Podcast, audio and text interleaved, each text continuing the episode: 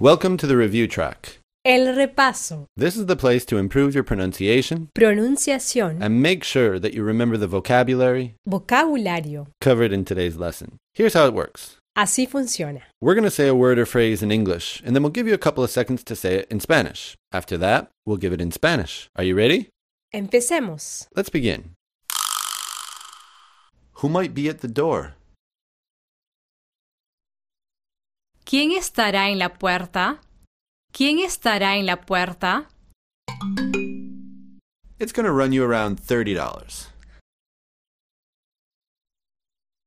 Costará unos 30 dólares. Costará unos 30 dólares. That guy must be about 20 years old. Ese chico tendrá unos 20 años. Ese chico tendrá unos 20 años. Who might that have been? ¿Quién habrá sido? ¿Quién habrá sido? The future of probability.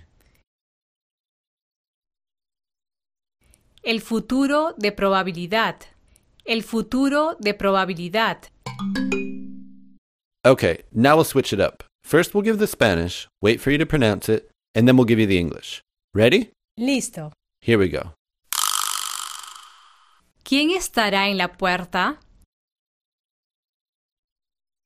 Who might be at the door?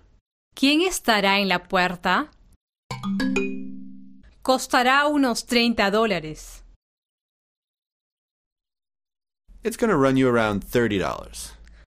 Costará unos 30 dólares. Ese chico tendrá unos 20 años. That guy must be about 20 years old. Ese chico tendrá unos 20 años. ¿Quién habrá sido? Who might that have been? ¿Quién habrá sido? El futuro de probabilidad. The future of probability. El futuro de probabilidad.